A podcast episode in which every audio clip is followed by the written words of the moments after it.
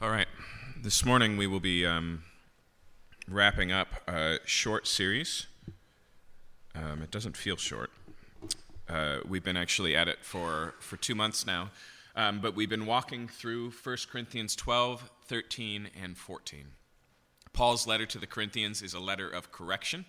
Um, they've strayed away from the things that Paul had instructed them in. Um, they had become relatively chaotic, self centered. There was a lot of infighting and division.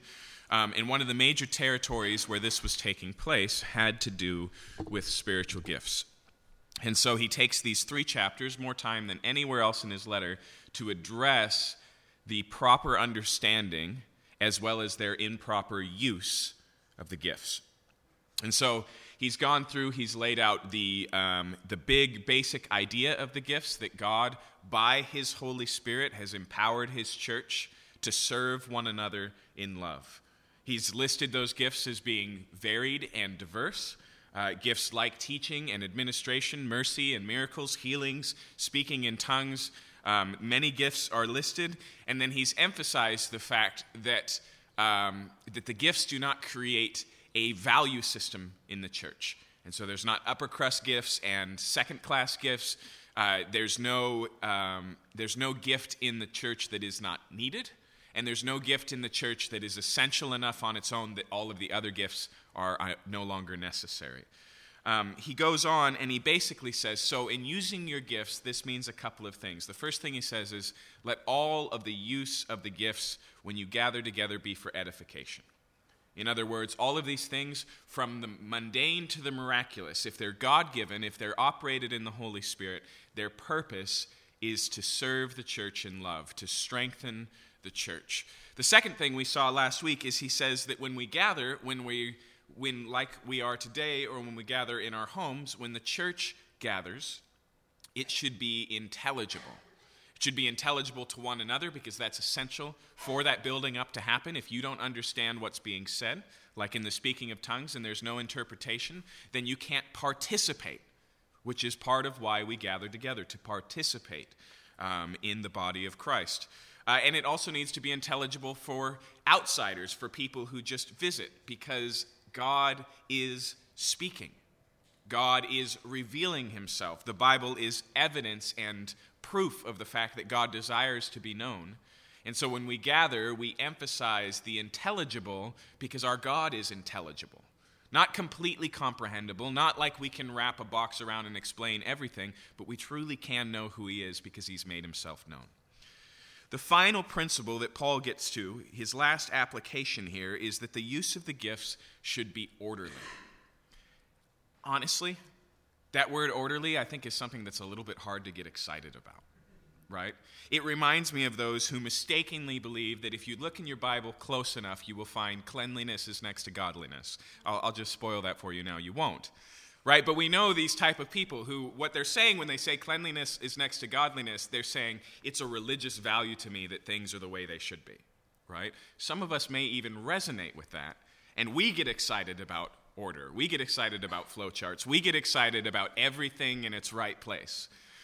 But for most of us, we, we, we hear that, that our church service needs to be orderly, and we go, well, that seems kind of self evident. Eh, I mean, what's, what's the big deal here? In fact, it's worth pointing out that if the church in Corinth's primary problem was life but chaos, right? The gifts are evident, they're happening, but they're not happening with any organization most modern churches, and I would lump us into this, we're more, more likely to be on the opposite end orderly but dead. Going through the motions, having all of the pattern of ministry, but none of the excitement, none of the life that was going on in the Corinthian church. It's intriguing to me in general that as modern, uh, modern Americans, especially, we have this fant- fant- uh, fantastical relationship with the wild. Right? We, we think of the wilderness and the wild and and breaking away from the order and the organized and the maintained and the controlled, we have this fascination with the wild. Somewhere between Tennyson, who saw nature as red in tooth and claw, we've now moved to this fantasy land where we, uh, where we get excited about uh, not just the great outdoors, but the ruggedness of the great outdoors, the escape uh, of the wildness. But it's worth remembering, it's worth remembering that one of the hindrances that, unlike most societies we have today, is that we're not exposed to creation very often. I mean, I know we live and breathe the same air as people in other places, but if you walk outside and you look around, beyond the buildings, there are incredible mountains, right? And when the sky is not polluted by our lights of our city, there is an amazing sky full of stars. Colleen um, shared yesterday about her art, and she mentioned in her father's art, he does landscape paintings. She mentioned that one of the things that she loved, or uh, he does landscape portraits and photography. One of the things that she loves about the outdoors and about her father's work in particular is that it was a reminder of her smallness. That's something that's easy for us to forget as, as urban people. So, I want you to recognize that this love affair that we have with wildness may not be the whole truth. And here's, here's how I'll prove it. Okay? When the book of Genesis opens, it says that the world was without form and void, and God spoke. And then we have God creating over the course of the next six days. what do you see in that creation? You see order. He separates the light from the darkness. He separates the dry land from the water. He organizes and he says, reproduce according to your own kind. He says, this is the place for you to be. Here are the stars and the sun to govern the seasons, right? It's order, it's organized. And God looks at all of that order and he says, it is good. Okay? In fact, if we're honest and we use a wide enough lens, we'll recognize that order and life actually go together. It's chaos that is destruction, right? Look at cancer in your body. How does cancer work? Cancer is when there's no longer any order in the way your cells are operating. There's no longer any communication, and the cells become self serving. Wildness is not necessarily a sign of life. There has to be some sort of organization. Do you know how much math we've discovered in nature? We have all of these theorems that work on paper, and then we look at the way a tree grows, and we're like, oh, this is just a huge equation right? We zoom in through the micro- microscope, and what do we find in the cellular tissue of a, of a green leaf? We find a pattern, an extensive, repeated, consistent pattern. Order and life go together. You need three meals a day, not 13 some days and two other days, right? There has to be routine and regularity. That's where healthy life comes from, okay? And so when Paul is talking about order here, he's not just saying, hey, you guys need to put a lid on it. He's not just saying, you need to restrain this because it's weird. He's saying, you're using this in a way that is not healthy, it's not productive. Creation starts with order, but it also ends with order. And I think that's an important point as well. One of the best ways to understand any given passage in the Bible is to be able to plant it through the great plan of what God is doing from Genesis to Revelation. And for this particular passage, we don't have to turn that far. Um, before you open your Bibles, just listen to what Paul says in our next chapter that we'll start next week, 1 Corinthians 15, which is all about the resurrection. And so here in this passage, he's talking about where Jesus is headed, where the world is headed, what the consummation of all things will look like. And this is what he says. He says, um, speaking of Jesus here, the last enemy to be destroyed is death, for God has put all things in subjection under his feet, Jesus' feet. But when it says all things are put in subjection, it's plain that he accepted who put all things in subjection under him. When all things are subjected to him, Jesus, the Son himself will also be subjected to him who put all things in subjection, the Father, that God may be all in all. Okay? Now, I know the repeated refrain in that is subjection, and clearly that implies submission, but it also speaks of order. Basically, the verses that I've just read you said part of the problem with the world is it's in disarray. That, like planets rotating around a sun and then a seismic shift in the sun, all the planets are in chaos, right? The, the natural orbit of gravity has been dis, uh, put out of proportion. And so when Jesus is exalted and put back at the center, it rightly reorganizes reality. Okay? That's what he says here. Jesus' goal is order. Okay? And so God creates the world in order, something goes sideways in the fall, and that brings back into the, into the milieu of our lives chaos and disarray. And where Jesus is heading is putting things back the way they should be. Okay? With that, go ahead and open up to 1 Corinthians chapter 14. Uh, if you don't have a Bible this morning, you'll find one just tucked in the back of a pew nearby you're welcome to use. If you look at the index in the front, you'll find that 1 Corinthians is one of the epistles in the New Testament, and once again, we'll be in chapter 14.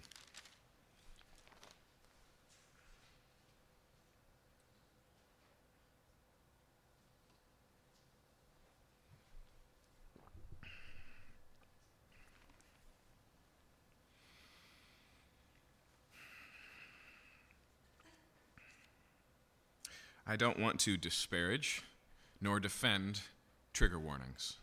But I also don't want you to feel like I trapped you this morning. So I want you to recognize that I know what we're about to read, and it is going to say, I do not permit a woman to speak in church, and we will address that today. But I promise it's not a trap. Okay? So, chapter 14, I want to pick up today in um, verse 26. What then, brothers? When you come together, each one has a hymn, a lesson, a revelation, a tongue, or an interpretation. Let all things be done for building up. If any speak in a tongue, let there be only two, or at the most three, and each in turn, and let someone interpret. But if there's no one to interpret, let each of them keep silent in church, speak to himself and to God. Let two or three prophets speak, and let the others weigh what is said. If a revelation is made to another sitting there, let the first be silent. For you can all prophesy one by one, so that all may learn and all be encouraged.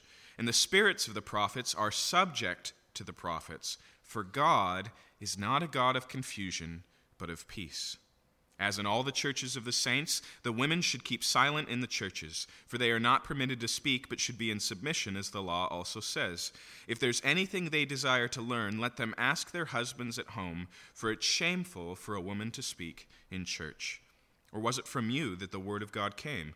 Or are you the only ones it has reached? If anyone thinks that he is a prophet or spiritual, he should acknowledge that the things I am writing to you are a command of the Lord. If anyone does not recognize this, he is not recognized.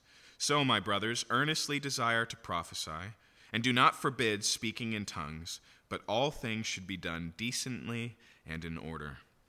Let's pray. Father, we need your Spirit this morning because you promised that your Spirit would instruct us in the truth of your word, remind us of the things that you said, connect your word with our hearts. And so I pray that you would be speaking, and by the power of your Spirit, we would be listening this morning. Right, we ask this in Jesus' name. Amen. Do you remember the Sesame Street song, One of These Things is Not Like the Others? This passage at first glance has that feel. It almost fa- sounds like um, Paul is so bigoted that he has bigot Tourette's. And he just has to address this somewhere, so he just throws it in here. But before we look at what's actually going on in this passage, we have to recognize two difficulties this morning that stand in the way of understanding it. The first is right here it's in us, it's in us as a culture we can only hear these words one way. Let me just explain something that scholars have come to realize about you as a reader. You are not objective as a reader, period. It doesn't matter what you pick up, it doesn't matter if it's the Seattle Times or a comic book or the Bible itself. You have a predisposed understanding of yourself, of whatever you're about to read, of, uh, of the world as you know it, and you never take those things off when you read something. You cannot be objective when you read. Now, that's not a death sentence in understanding. The way theologians and, uh, and scholars talk about this is they call it the hermeneutical circle. And so, who you are is the lens you read anything through, the lens you hear any communication through. But then, as long as the circle is completed, that communication reshapes and reforms who you are. Okay? So the danger of this is that you would make one side of that the filter and not allow the process to continue. Okay? So, Part of the problem is, is in us. When we hear this, not only does it ring untrue against normal and natural values of our time, but also the words that are spoken and the way they're spoken here, we can only place in the mouth of a particular type of person, a particular type of person that we don't generally like, right? When we hear these things this way, there's tone that we read into the text. When we hear things this way, there's um, satirical imagery that we picture, you know, aprons and these types of things that go into the imagery. The hardest thing in reading the Bible is allowing it to speak loud enough to hear what it's saying for itself. Okay? So the first problem is with us. You have to you have to listen and not assume you already know. But the second problem is with the text itself. Everybody, no matter where they come out on this particular issue, agrees that this is a difficult text to understand. It's for a couple of reasons. Um, first off, there's the fact that it seems like a direct contradiction of what Paul himself has written just a few chapters earlier. So, back in chapter 11, Paul is talking about prophesying, just like he is here, and he says that women should prophesy as long as they don their head covering, whatever that is. Okay? But nonetheless, here he says they should be prophesying orderly in an appropriate manner. And here he says, I don't allow any women to speak in church. Now, I don't know about you, but I assume that Paul remembers what he wrote. And remember that he didn't write chapter 11 on a Tuesday and come back and write chapter 14 on a Friday, right? Most likely he wrote this letter in a single sitting. Okay? Second thing that's difficult about this passage um, is that it seems so sudden and unrelated to what goes on around it. It just, like I said, it seems like it comes out of nowhere. It's like Paul realizes the section's coming to the close, and he's like, oh, and I want to do this one other thing, and he just throws it in there. Okay? So, if we are going to understand this text, we have to do a couple of things. One, we have to hear it for itself. Two, we have to hear it in a way that's, that makes sense where it is, right? This is not on the, on the little piece of paper that comes in a fortune cookie, thank goodness. What a surprise that would be. It's in the context. It has it has relationship. Um, and then the last thing is it should be consistent with not only what Paul says elsewhere, but what the Bible says as a whole. I don't know how thrilled you are about this particular text this morning, but it's tremendously good at illustrating how we understand the scriptures because it forces us to play by the rules. Okay? So, with that being said, with all of those introductions, um, I want to go back to the beginning in verse 26. What then, brothers, when you come together, each one as a hymn, a lesson, a revelation, a tongue, or an interpretation, let all things be done for building up. So he starts here and he says, Now, when you all come together, everybody has something to add. And when we read that at first glance, it sounds like a neutral statement, like he's just describing the reality. He's actually concerned that everybody feels the need on every time they gather to, to have some visible, active part to play. Okay? Imagine what this would be like even in a church of our size. That each and every person just lines up along the stage, and everybody, one sings a song, another reads a psalm, another gives a teaching, another speaks in tongues and gives an interpretation. Right? We'd be here for a long time.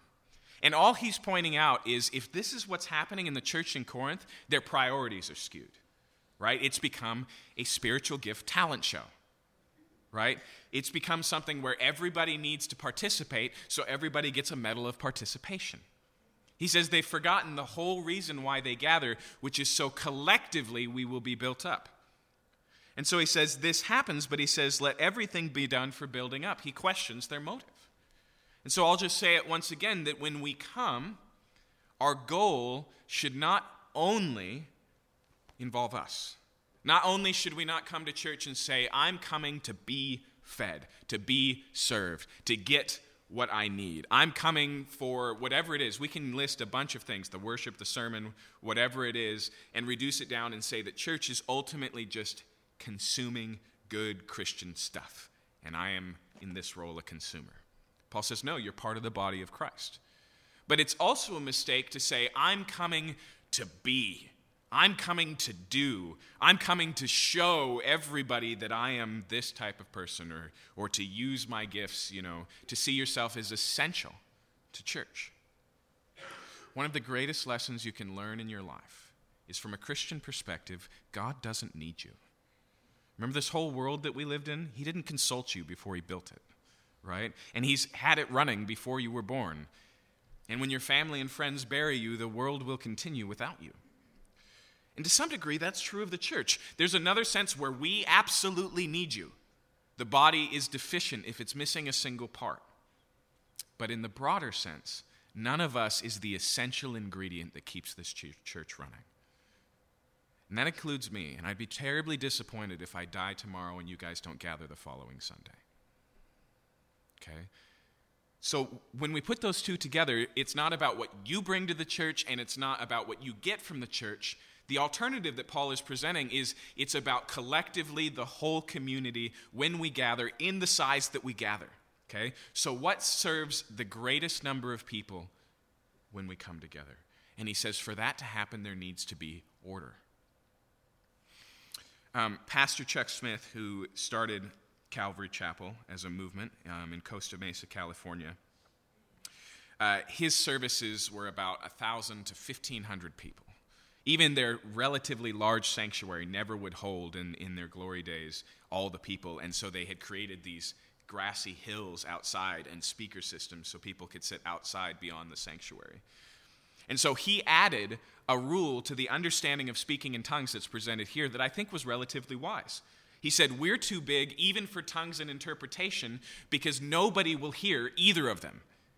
Right? If it's in this room, the size of a gymnasium and somebody speaks in tongues and there's an interpretation, it may be of great benefit to the 50 people in every direction that can hear them, but for the whole room, it's just something quietly you can barely, barely hear in the corner. He understands what Paul is talking about here. Okay?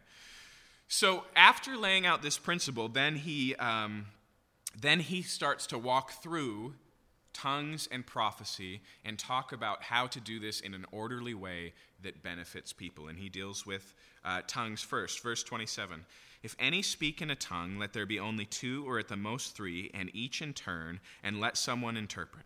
Okay? So he says a couple of things here. First, notice the word any. He doesn't say when you speak in tongues, he says if you have to. If there's a speaking in tongues, if this is something that you're going to make part of your gatherings, this is the way it has to be done. Right? He doesn't say it should be done. He doesn't require it to be done. He says if you're going to do it, do it in this way. Okay? He allows tongues to be a part of of the church expression, but he's already made clear in the chapter earlier that he would rather just speak clearly in a tongue that everybody understands. He said, I'd rather speak five words that everyone understands than 10,000 in a tongue. Okay? But he says, if this is something that's important to you, at least make sure you do these things. And so what does he say?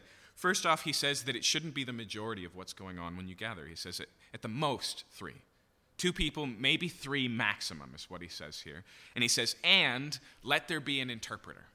Okay? In other words, as he's already said in the chapter prior to this, the gift of tongues is not to be used in a community setting unless it comes with the gift of interpretation. Although you may be able to worship God in a language you never learned, and it can be, be beneficial and edifying to you and encouraging, it's of no value to the rest of the church if they can't understand what you said and say, Amen. Right? We're to participate. And so he says, if there's not an interpreter, what does he say in verse 28? If there's no one to interpret, let each of them keep silent in the church and speak to himself and to God. He says, It's great that you have the gift of tongues, and you should use it regularly. Earlier in the chapter, he says, I speak in tongues more often than any of you, right? In other words, he says, For myself, personally in my life, I value this gift and I use it all the time, but I never use it with others. Okay? And so what he says here is if there's no one to interpret, keep it to yourself, do it quietly. You know, the first time I ever heard the gift of tongues used, it was just that way. It was in a gathered meeting, but I overheard somebody whispering in tongues. And I was a relatively new Christian, so I did not know what that was, okay? Um, but he understood these principles. And if it weren't for the fact that I was relatively near him, I would have never known that he operated in this gift at all. Okay? Um, but I want you to notice here that he says just because you have the gift, you don't have a license to speak in tongues in any occasion for any reason. And so he says, if there's no interpreter, let them be silent. If two or three have already been spoken, hold your peace till next Sunday. Okay? Now he continues on in verse 29, and now he turns to the gift of prophecy. Now, Paul's already made clear that he values prophecy greatly in the gathering. And just to remind those of you who have come and to explain to those of you who are visiting or joining us for the first time today, the gift of prophecy is speaking the word of God in a way that connects with where you're at right now. As I said last week, you can tell the gift of prophecy because when somebody says this word aloud, people go, hmm, right? It connects. It's not necessarily a new revelation, although sometimes it is. A lot of times it's just a relevant revelation. It's something that God has already said, pertinent to his character and his plan, and it connects right with what you needed to hear today. And I would agree with Paul that we need that to be operating in our church. That we need to hear the word of God spoken. We need to recognize that God still speaks today, and we need to recognize that he wants to speak into your life where it's at. Okay? Um, but nonetheless, he gives rules. And so, what does he say? He says, Let two or three prophets speak, and let the others weigh what is said. And so, the first thing he says is, once again, have, have some prophets speak, just a couple of them. Okay? He, he maintains it. I want you to recognize that what Paul lays out here is not the sum and total of why we gather at church. Right? There's all these other things that he doesn't mention here that we know were a part of the early practice of the church. Okay? Uh, the public reading of Scripture, for example, isn't mentioned here, although it's mentioned repeatedly in the New Testament as part of what churches do when they gather. In this passage right here, he doesn't mention the singing of songs, even though he exhorts both the church in Ephesus and the church in Colossae to do it. Okay? He's not giving an exhaustive church service order. He's dealing specifically with these gifts in the context of that order. Okay? And so, in a sense, by saying two or three and two or three, he's saying the focus is elsewhere. There should be room for the gifts when you gather, but make, you know, but these other things are focal, they're central, they're what the um, main point is. But what he says is, second, not only t- should two or three prophets speak, but he says, let the others weigh what is said. Okay? One of the things about language is that words get used in a variety of ways. Sometimes words aren't even the same word, even though they sound the same. So when I say the word grill, you don't know, without any context, if I'm talking about a barbecue, the front of a car, you getting in my face, right? All of those are possibilities. On top of that, even words that are closely related, because they're really the same word, sometimes function in a technical sense and sometimes function in a non technical sense. So, like when I say White House, I may be talking about the house that's somehow near us that we can both see is white. But I also might be talking about the White House, right? That's the problem we have with the prophets and with the gift of prophecy. When we look at how it's used as a word across the scriptures, there are the prophets, like we wrote the Bible prophets, okay?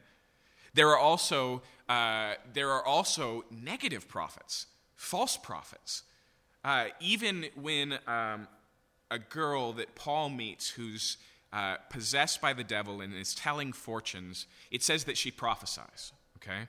So the word is used relatively broadly, and what we recognize here is that the gift of prophecy that Paul envisions for the church is not like the thus saith the Lord prophets of the Old Testament. What does he say here? He says, when a prophet speaks, it needs to be weighed. The word means here it needs to be sifted. It's not to just be swallowed and go, okay, well, that's what the Lord said. This is who I am now. This is what I should do. What he recognizes here is that the prophets aren't ultimate and they have to be filtered. And if you read through the rest of the passage, I'll probably forget to touch on this, so I'll just point it out now he gives some pretty good litmus tests for how to discern. Does it line up with the apostolic witness? What does he say? If a prophet doesn't agree with me in these things, he's not a prophet and you should ignore him, right? And so the New Testament and the Old Testament become a filter of these things. Um, confirmation in the rest of the church becomes a filter in these things.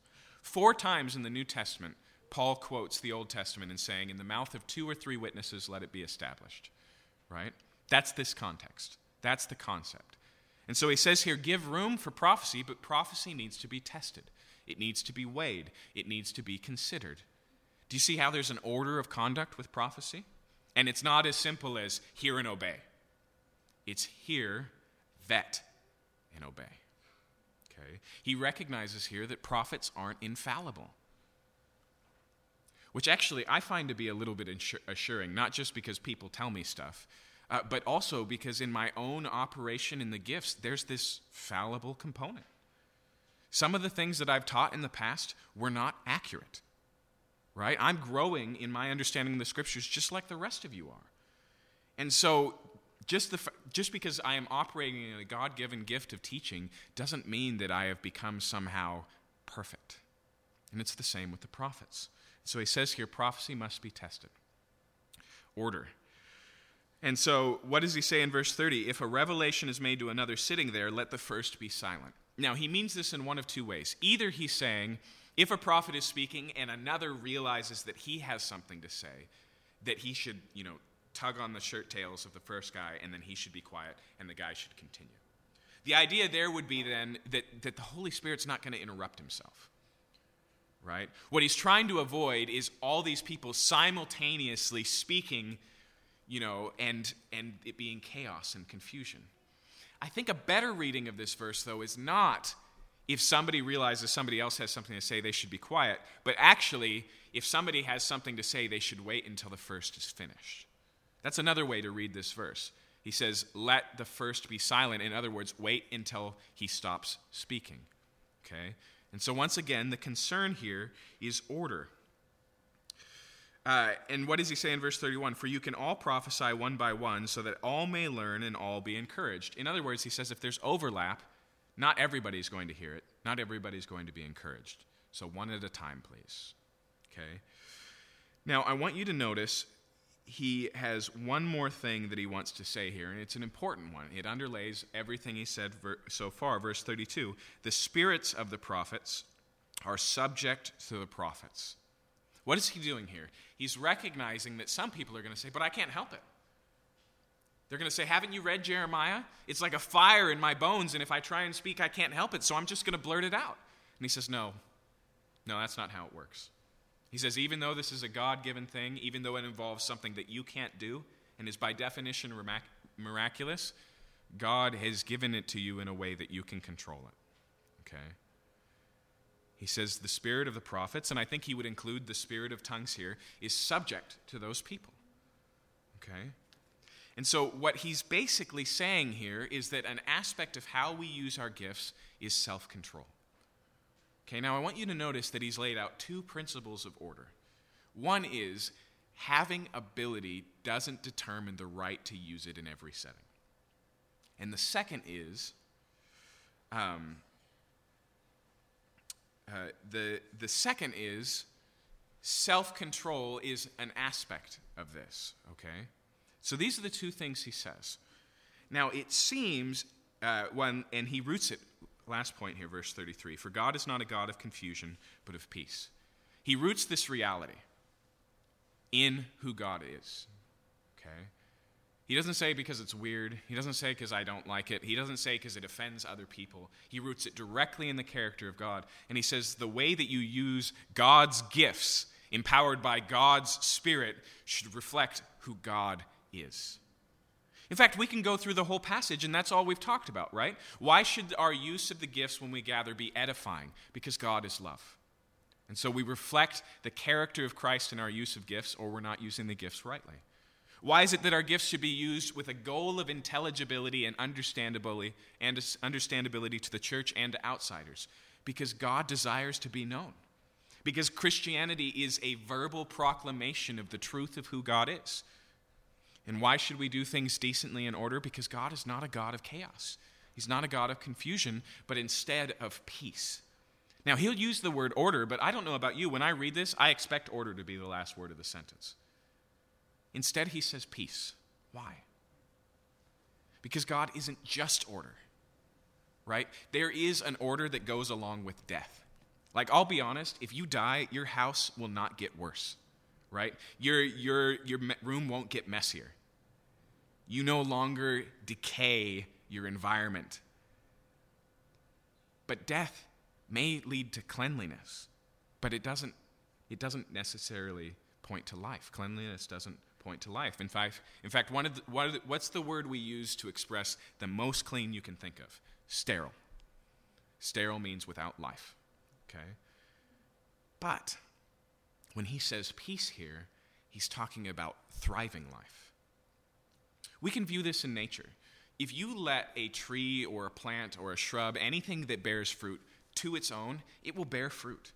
But one of the incredible ways about the way God designed the universe is that by pruning and by taking care of and investing and creating order and you know putting up fences to protect it from damage from animals and doing all these things, you get a better yield. Right? Even the wild wilderness life can do better if we proactively take care of it. And it's the same with your life. Right? What does in shape mean? In shape means order. It means that you have practiced good practices with your body. Order, okay? And so when he says peace here, he, he's calling up the Jewish idea of shalom, of everything not in its right place, but everything as it should be. Okay? And that's who God is. God is orderly, but not a machine. God is orderly because he is the principle of life. He is thriving. He is perfect. He is full of life. Now, he moves on here and he speaks and he says, As in all the churches of the saints, the women should keep silent in the churches, for they are permitted, uh, not permitted to speak, but should be in submission, as the law also says. At first glance, this looks like a change in topics. But we have good reason to believe that that's not the case, okay? And the first one is because when we get to verse 36, he's clearly talking about everything he's already said. His conclusion hasn't happened yet, okay? And so he says Exhibit A, tongues. Exhibit B, prophecy. Exhibit 3, women in church. And then he says, if you don't accept these things, and he presses against the attitude uh, in that church. Second, in all in the first part that we just read about tongues and prophecy and in this part we find the same verbiage specifically in two words submission or subject and silence he says here's when tongue speakers should be silent he says here's when prophets should be silent and now he says here's where women should be silent in the same way he says that the spirit of the prophet or the spirit of the tongue speaker is subject to the prophet and now he brings back that idea of subject again Okay? now, when we try and understand a difficult passage, there's a few things that you should keep in mind. The first is immediate context. How does this fit in what's being said? Okay? Except in rare occasions like the book of Proverbs, stuff doesn't happen in a void. Like I said, it's not the paper on the inside of a fortune cookie, it doesn't stand alone. And so we're already seeing a hint that there's something in the context here that will help us what's being understood. Understood. Second, Second, there's the broader context. Okay? And so we know before we even answer it, what does this mean, what it can't mean. It can't mean that it's ever or never appropriate for a woman to speak in church. Because just a few chapters ago, just a few paragraphs ago, higher up in the letter that Paul has written, he's just talked about a place where it's totally appropriate for women to speak in church. Third, Okay, so that's immediate context, that's broader context, and we can widen it out even further and just say, what do we see in the rest of scriptures? Okay, we believe that the Bible is not just a book written by men, not merely that, even though it is that, but also a book overseen and spoken by God Himself. And so we should anticipate then unity. The reformers and the church before them, the Catholic Church, referred to this as the analogy of faith or the analogy of Scripture. It means that the best commentary on Scripture is Scripture. And so, when we look at how women operated in the church more broadly in the New Testament and how women operate in the history of Israel, that should inform our understanding of this. We take what is clear and we use it to inform what is obscure.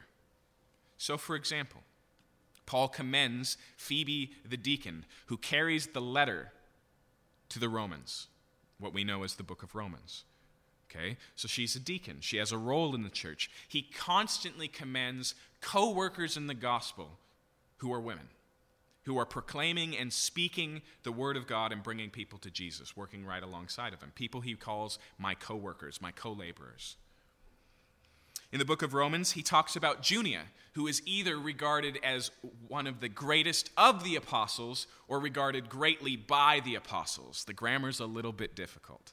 Um, but either way, either way, he commends her for his work. And the idea of the apostle there is that she saw the risen Lord Jesus and proclaims that reality. She's a witness, okay?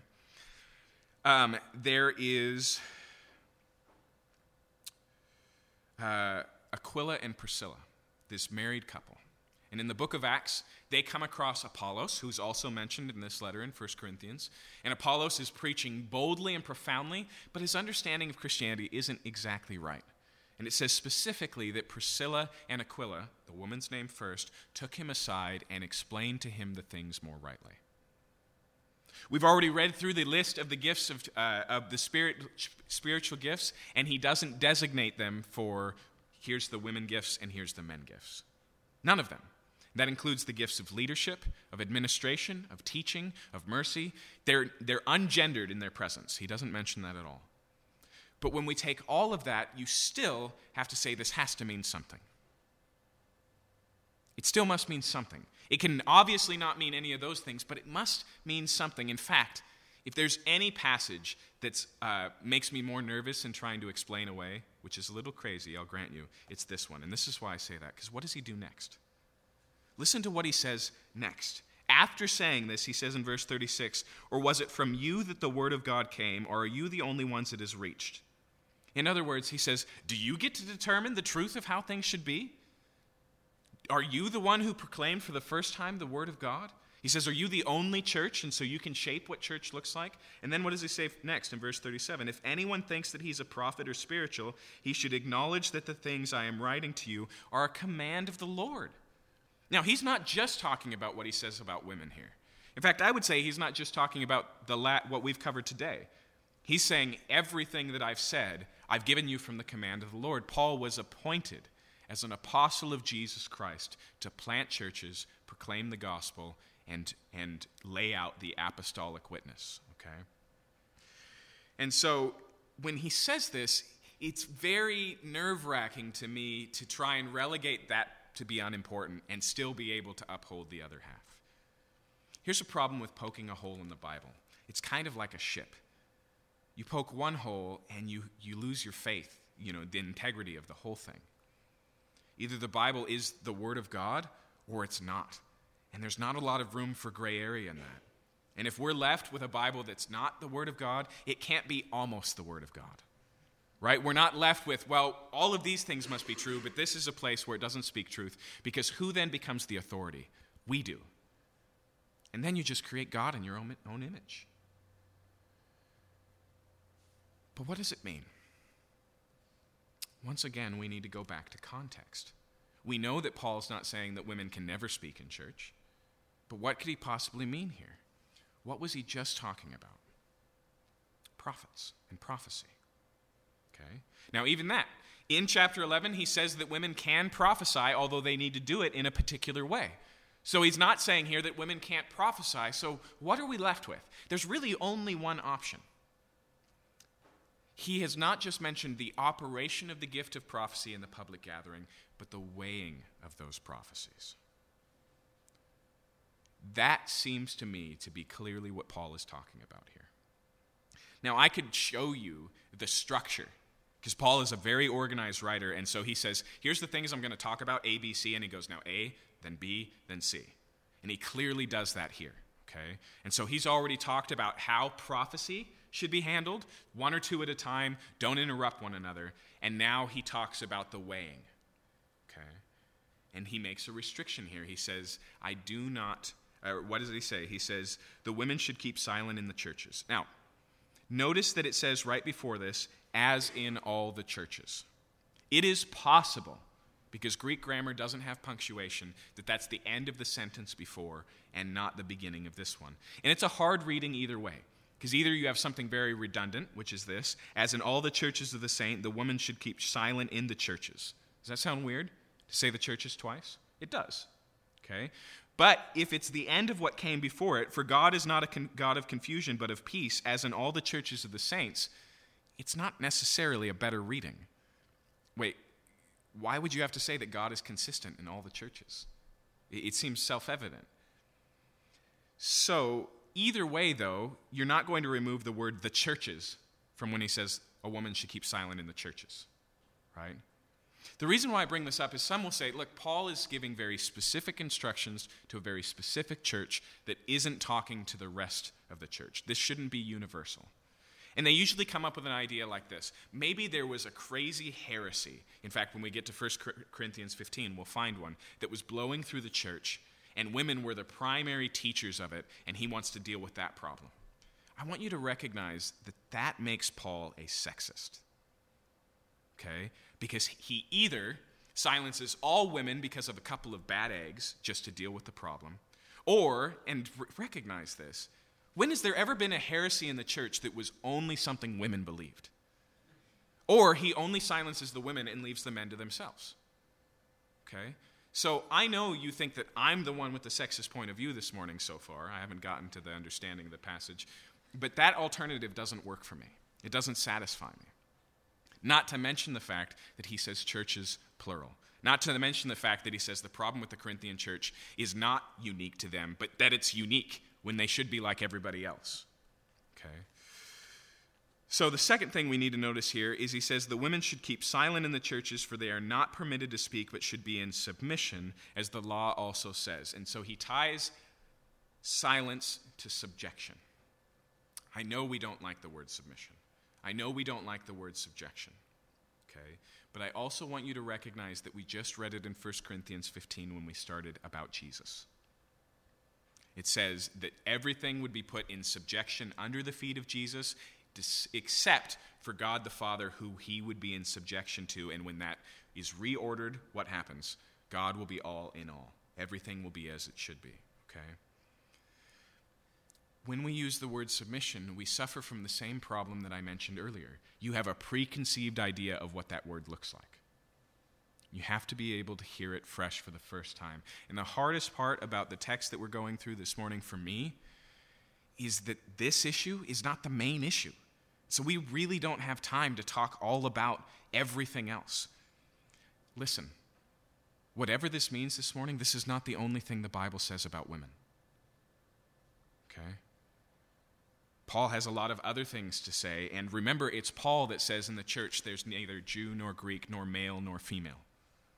Okay? So we have to listen to the whole witness. But for this morning, I just want to get you to a clear understanding of what the text must mean and then lay out a couple of applications. So, what he says here is, I do not allow them to participate in the weighing of the prophecy. And he says, but they're to be in submission as the law says. So he says, the Old Testament says this. If you go looking, you won't find a quote that says women should be in submission when we gather or to their husbands. That stuff is missing. What he's clearly pointing to here is the book of Genesis. And here's why I know that. Okay? For one, because just a few chapters ago, he already spoke about these things prophecy, men, and women, and he pointed to Genesis. Okay? Second, this is the only occasion in the entire New Testament where Paul doesn't say, as the law says, and then quote it. So the most likely reason he doesn't quote something here is because he just brought it up. Okay? He's not just referring back to the Old Testament, he's referring to what he's already said in the book of 1 Corinthians. So, what was it that he quoted there? First, what it's not. It's not Genesis 3 when it says uh, that a woman's desire will be for her husband and he will rule over her. There are those who wrongly believe that that is a command from God. It is clearly not. It is a recognition of the breakdown of human relationships. Okay? When it uses the word rule there, it means to dominate and to domineer and abuse. It is not a positive term.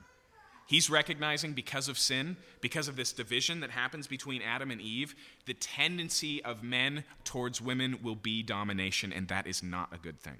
Okay? But when you go back to the same place Paul goes every time, the same place Jesus goes every time he talks about gender and sexuality, it's Genesis chapter 2. It's the creation of man and women. And what he says in chapter 11 is that the man was formed and then the woman was formed from him and for him.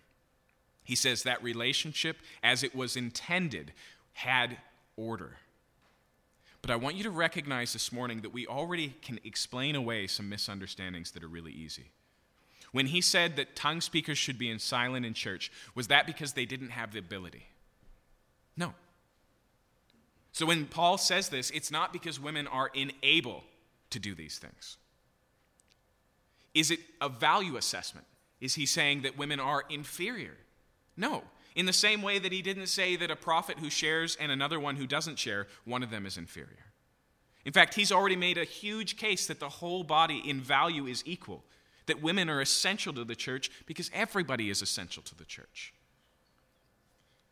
When we go to 1 Corinthians 15 and we say, see Jesus subjected to the Father, does that mean that they are unequal? Is Jesus any less God than God the Father? Does it mean that he's less valuable? Does it mean that he's less capable? No, it means that there's order. There's order in the Godhood themselves. There's the Father and the Son. And you might say, well, yeah, but he was only the Son when he was sent. I, I, mean, I understand when he became a man, he humbled himself and became a servant. But you can't say that that's innate to the Godhood. Jesus was still sent. Before there was a birth, before there was an incarnation, Father sent the Son. There's still an order there. But it's not one of value, and it's not one of ability. It's something else. Okay? And what he says here is that there is an innate order in male and female relationships. And in, in, the Bible, it only talks about two places the family and the church that represents, that recognizes, that operates as a family. Deborah was a judge, a civil leader, the equivalent of a mayor or a president. She was leading the people of Israel the Bible gives no negative commentary on it. She was also a prophetess. In fact, in the Old Testament, you will find many women prophetesses, plural, uh, but you will find no women priests. And in the New Testament, you will find women doing absolutely everything except for the office that today we know as pastor. And it has to do with these gender relationships as God designed them. And like I said, I wish we had time to talk about all these things. I promise you, I have more answers than I've been able to give this morning. I have more understanding than I've been able to show. I've been working at this a long time, and I'll give you one more promise. This fall, we're going to do an entire series on gender and sexuality that I've been preparing for for two years. Okay? I know these things are big. I know that they're difficult. I know they've been misunderstood, and I found those misunderstandings in myself as well. But we don't, that's not the point today. The point that I want you to get is twofold, okay? One, that God is a God of order. And so there is a way, not just things, not just raw materials that God has given us, but a way to rightly use those raw materials, a context and a structure. Okay? And so that includes when we gather, doing it in a way that has order to it, not that denies life, not to deny the spontaneity of a living, breathing Spirit of God that's active in the church, but one that does harness that for the benefit of all. In the same way, he's interested in the relationships as God designed them between men and women to maintain that God given order. And I know I haven't given you enough to know that that's a good thing, but I want to point out the obvious to you that if God is good, and if these things, gender roles, are God given, then they're for our benefit and not our harm. And let me add to that that that doesn't excuse or explain away or understate the abuse. In fact, I better finish here just to make this clear. The Bible constantly calls those in a particular spot of order to subjection. It recognizes that. But it never calls the lower aspect of that to do that without calling the higher aspect to lay down their rights right? So when we look at marriage, yes, it says women should be in submission to their husbands. It also says that, that men should lay down their lives like Jesus did. Okay? It never says a king can do whatever he wants. In fact, the Bible says something that's tremendously unique. It says even kings are sinners. And so we need to vet it. We need to watch out for it. We need to have checks and balances. Democracy is not necessarily a Christian idea, but it's built on Christian principles. At least American democracy is, because Greek democracy was not democracy. It was only for the male, it was only for the privileged, it was only for the rich and the landholder. But the American idea comes from the idea that we all are created in the image of God and have certain unalienable rights, right? Christian ideas. But recognize that. Recognize that the Bible is fully aware that what's wrong in male and female relationships from the male side is that they dominate, they destroy, they take advantage of, and they abuse. And it addresses that. It calls them to account for that. But it doesn't do it in a way that throws out the order entirely. C.S. Lewis says, in a way that I think is intriguing, he says, If the problem with the world in gender is a man's problem, I'm not sure it will be fixed by a woman. And I think there's a sense in that. I think there's a reality in that. But I also want to say this morning that I recognize, I recognize that this is an issue that is not just controversial, but it's personal for many of us. We all have histories and stories that you brought into the room this morning that make these things hard to hear, that make these things hard to believe. I might have had food poisoning last night, but I'm pretty sure my stomach's been a mess all night because of this text. And not just because I have to be the one to say these things, it's because I recognize the power, the power that goes into stating things, thus saith the Lord. The only subjection, the only submission that I'm actually concerned about today is subjection to God. That's what this text is emphasizing. That's where the focus is. And it's totally appropriate to recognize I'm not sure this is understood right. I'm not sure I understand this. I'm not even sure I can obey this. But it's a different thing to say, I'm unwilling to know if this is the truth.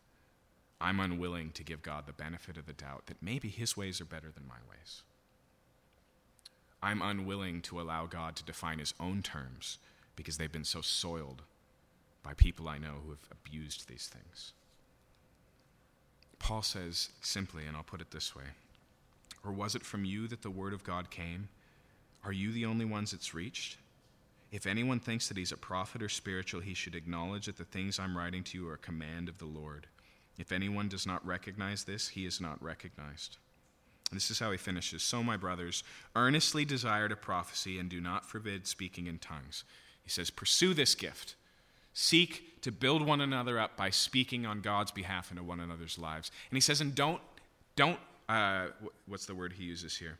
Don't forbid speaking in tongues. Be open to the gifts. And then he finishes and he says, But all things should be done decently and in order. Why? Not just because God is a God of order, but because order brings life.